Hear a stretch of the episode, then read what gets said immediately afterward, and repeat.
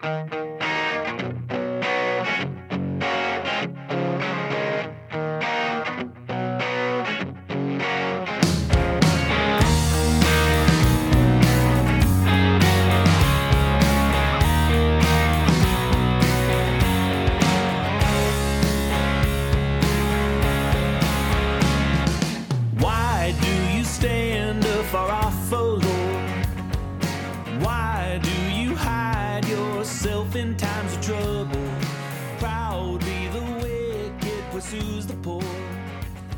Hello. Welcome to Warhorn Media's podcast of Out of Our Minds blog posts. This is episode 67. It's titled Sheep May Safely Graze. It's fourth in a series. The date is February 22nd, 2023. It's by Tim Bayly. I'm also your reader. Last chapter in this series was a warning of the dangers of pastors hankering after worldly power. We must not squander our precious calling to serve the Lord as fishers of men by turning and embracing the political illusion. This remains the real danger it's always been. The hive is angry. Here in America, we live in a post COVID, post Trump world in which the root of bitterness has corrupted many conservative Americans who belong to the Lord Jesus, leaving them determined to gain political power. Their determination is easily played by pastors seeking to grow their constituency. In such a time, those who shepherd God's flock must remind ourselves the sheep aren't our constituency, but God's. We serve the God whose name is jealous. He shares his glory with no other. Therefore, rather than leveraging the bitterness of the sheep in pursuit of our own glory, we would do well to hammer home to our flocks the distinction between the kingdoms of man and the kingdom of God. We would be righteous to warn them against all the kingdoms of man, pointing out how these kingdoms of man and their leaders have always abrogated to themselves eternal significance, how these kingdoms have always sought social, political, and economic ends under the guise of bringing in, quote, God's kingdom, unquote. What God's people must forevermore be taught is that our Lord has commanded his kingdom be brought in by the foolishness of gospel preaching. This is the pastor's divine right. While pastors who are hungry for earthly power will not be content in their calling and will flip their preaching from the gospel of Christ crucified to social and political criticism and power, those who desire to emulate our Lord Himself and His apostles will turn the world upside down, just as the apostles did, by preaching, baptizing those who believe, and teaching them to obey everything He commanded. In a time of angry hives, it takes faith and courage to stand at the battle station assigned us by our Master. If we forsake this station for the political illusion where our people's ears itch, we are Aaron taking the jewelry and fashioning the idol. When he was confronted by Moses, remember how Aaron excused himself by saying he was afraid of, quote, the people, unquote. God's servants are not to give in to the people's political and nationalistic idolatry. Then at this point, I have a footnote, and I want to read it this time. In the footnote, I have links to two books that are online. You don't even have to buy them, you can just read them in English online. And this is the footnote.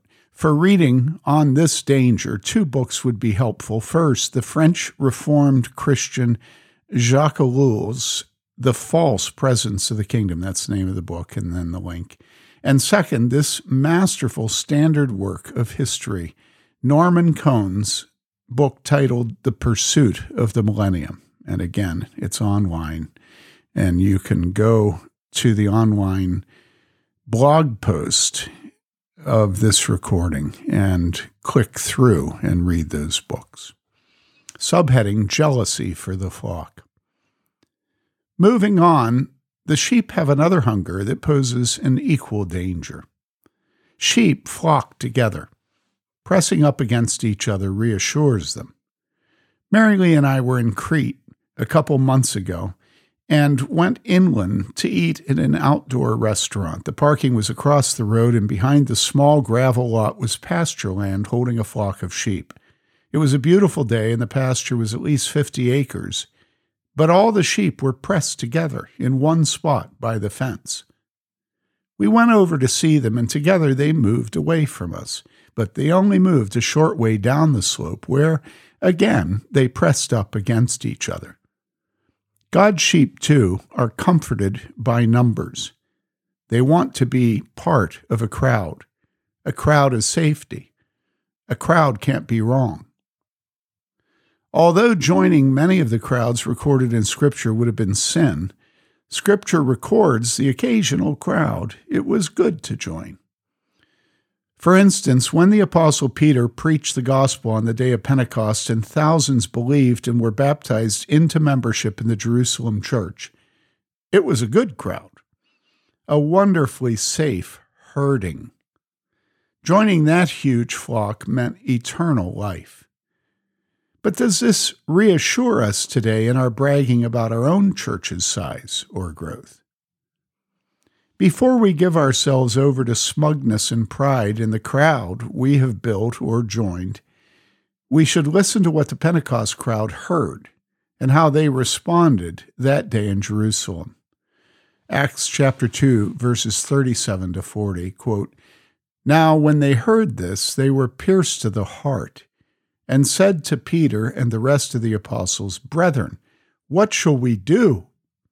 Peter said to them, repent, and each of you be baptized in the name of Jesus Christ for the forgiveness of your sins, and you will receive the gift of the Holy Spirit.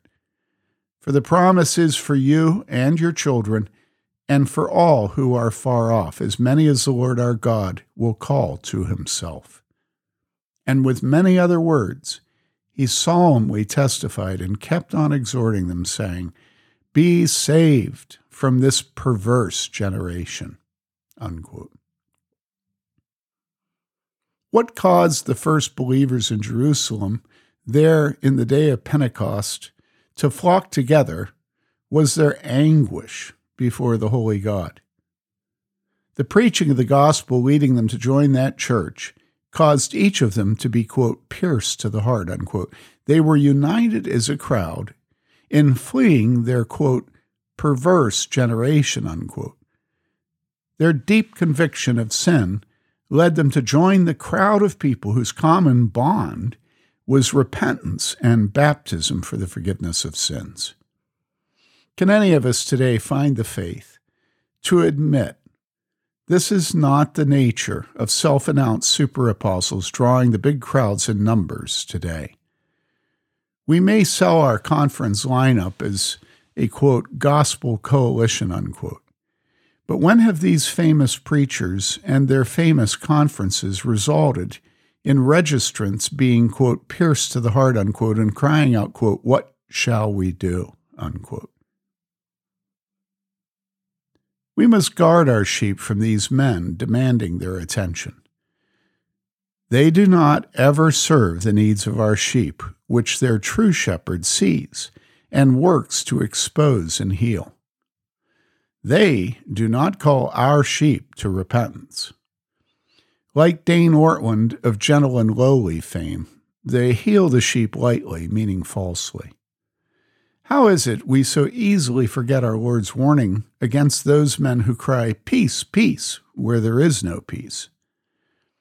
I may be wrong in my judgment, but it is my deep conviction this is the reality concerning all the grace prattle and books like Gentle and Lowly in the conservative church today. A word to the wise.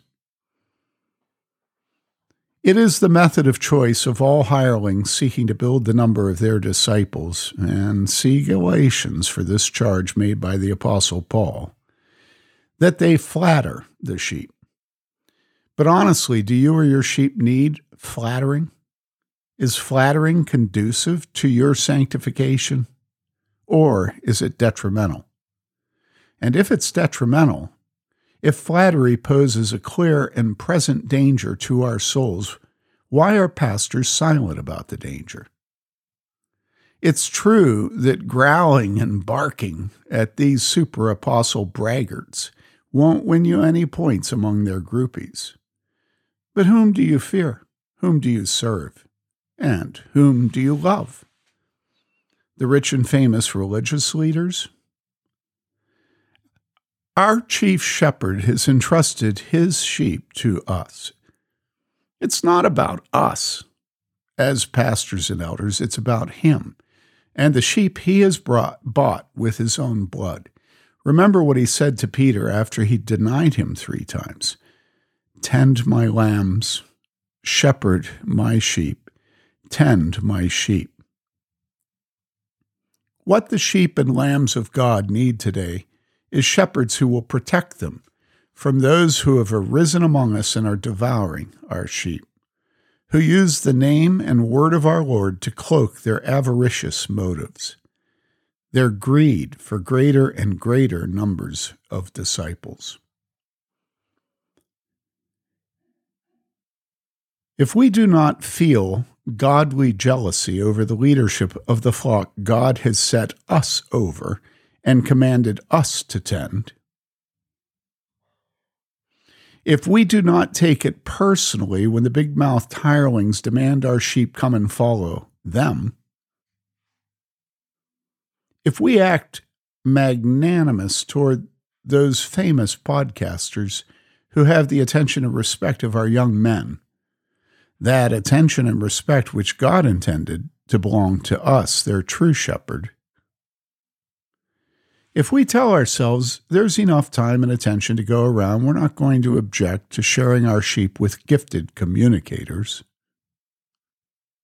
If we think it's unseemly to caution developing minds and hearts concerning online scribblers whose specialty is muddying up waters we have worked hard to make pure and clear,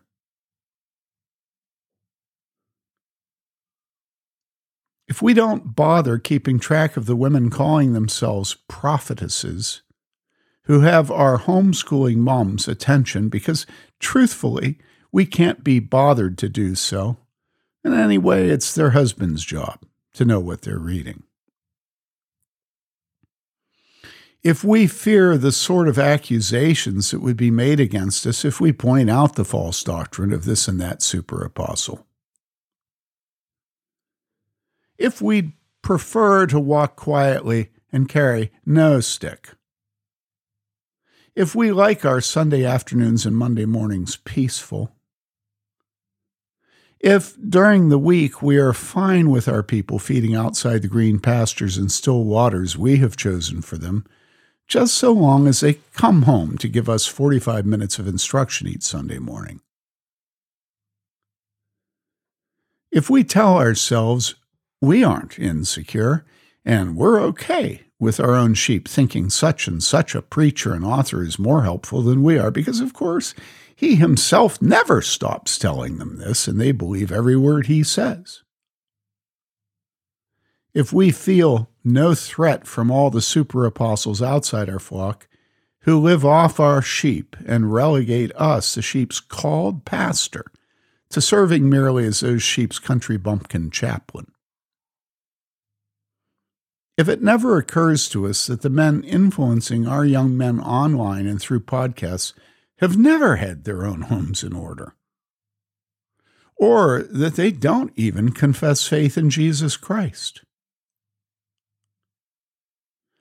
If we don't have any confidence in our own leadership and feeding of our sheep, and are, truth be told, relieved to have other men compensate at the places of our inadequacy and laziness promising they will fill in the gaps we've left in their diet. If some or many of the above things are true of us as shepherds, our sheep may be a part of a religious celebrity's large herd, but they're not safe. They are in grave danger. Here's something every pastor should know. The shepherd who admonishes, rebukes, feeds, protects, guards, encourages, and exhorts his sheep each by name. Slowing down for the nursing ewes, tenderly carrying the little lambs, and going out in the storm to reclaim the lost and straying, is the shepherd whose sheep love him and are immune to the blandishments of rich and famous hirelings. The more sheep love their shepherd, the less they are tempted to follow religious hucksters, regardless of how glitzy and suave those hucksters present themselves as, and regardless of what universal acclaim they enjoy from massive numbers of wandering sheep. God's people need shepherds who know their flock by name and refuse to give over their care to anyone else. This requires God's people to be under shepherds who stiffen, bark, and growl at all the thieves who hover around the sheepfold looking to hop in and take a few for themselves. That's how you, dear sheep, are to think about the religious leaders perpetually proclaiming their brilliance and perceptivity and knowledge, clamoring for anyone and everyone's attention. You already have a shepherd who knows you by name be loyal to him, and he will be there to care for you and your loved ones each and every day and year and decade. That's how you, dear shepherd, are to think about the religious leaders screaming for your sheep's attention.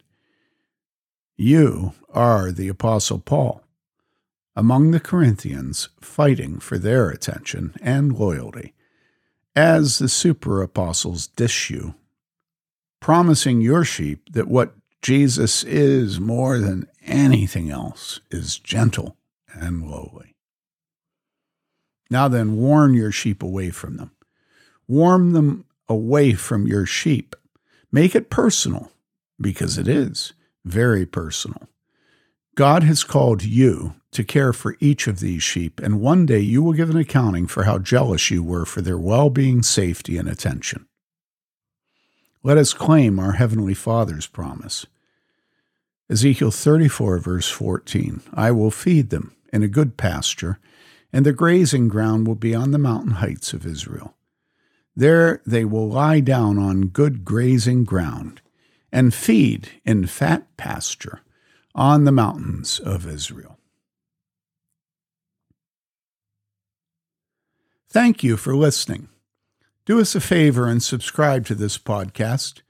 Two, tell your friends they can now subscribe to audio recordings of Warhorn posts. And let me add concerning this particular post, I would be very grateful to you.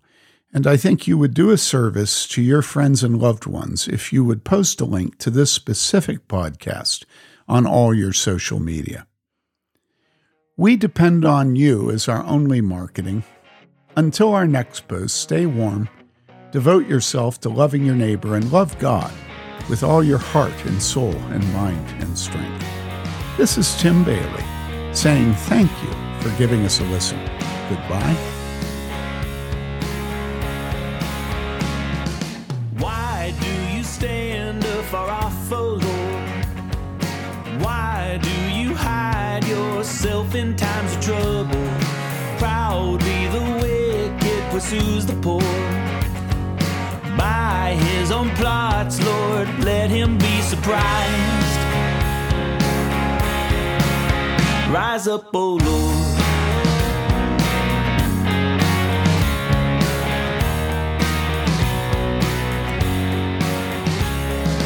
Hear how he boasts of his heart's desire.